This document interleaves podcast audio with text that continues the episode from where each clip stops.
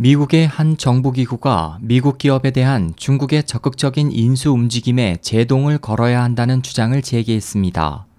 16일 월스트리트 저널에 따르면 미중 경제안보 검토위원회는 의회에 중국이 미국의 기업을 대거 인수함에 따라 미국의 국가안보가 위협을 받을 수 있으므로 미국 기업을 중국 국영기업이 매각하지 못하게 해야 한다는 내용의 보고서를 제출했습니다.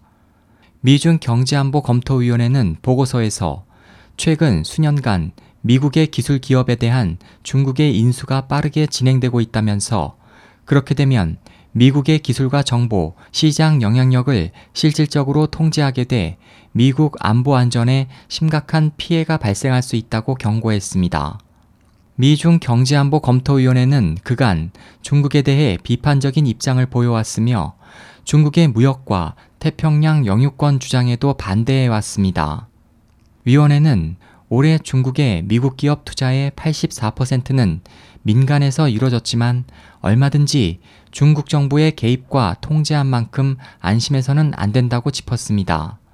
미국 컨설팅 업체 로디엄 그룹에 따르면 올해 중국의 미국 기업 인수와 미국에 대한 그린필드 투자 규모는 지난해 연간 실적을 훌쩍 넘은 180억 달러, 약 21조 1,300억 원에 달합니다. 이는 10년 전과 비교하면 100배 수준에 가깝습니다. 현지 언론들은 이번 주장이 중국을 탐탁치 않게 여기는 도널드 트럼프 미국 대통령 당선자와 같은 입장을 보이고 있어 향후 미중 정책에 어떤 작용을 미칠지 주목하고 있습니다. SOH 희망지성 국제방송 홍승일이었습니다.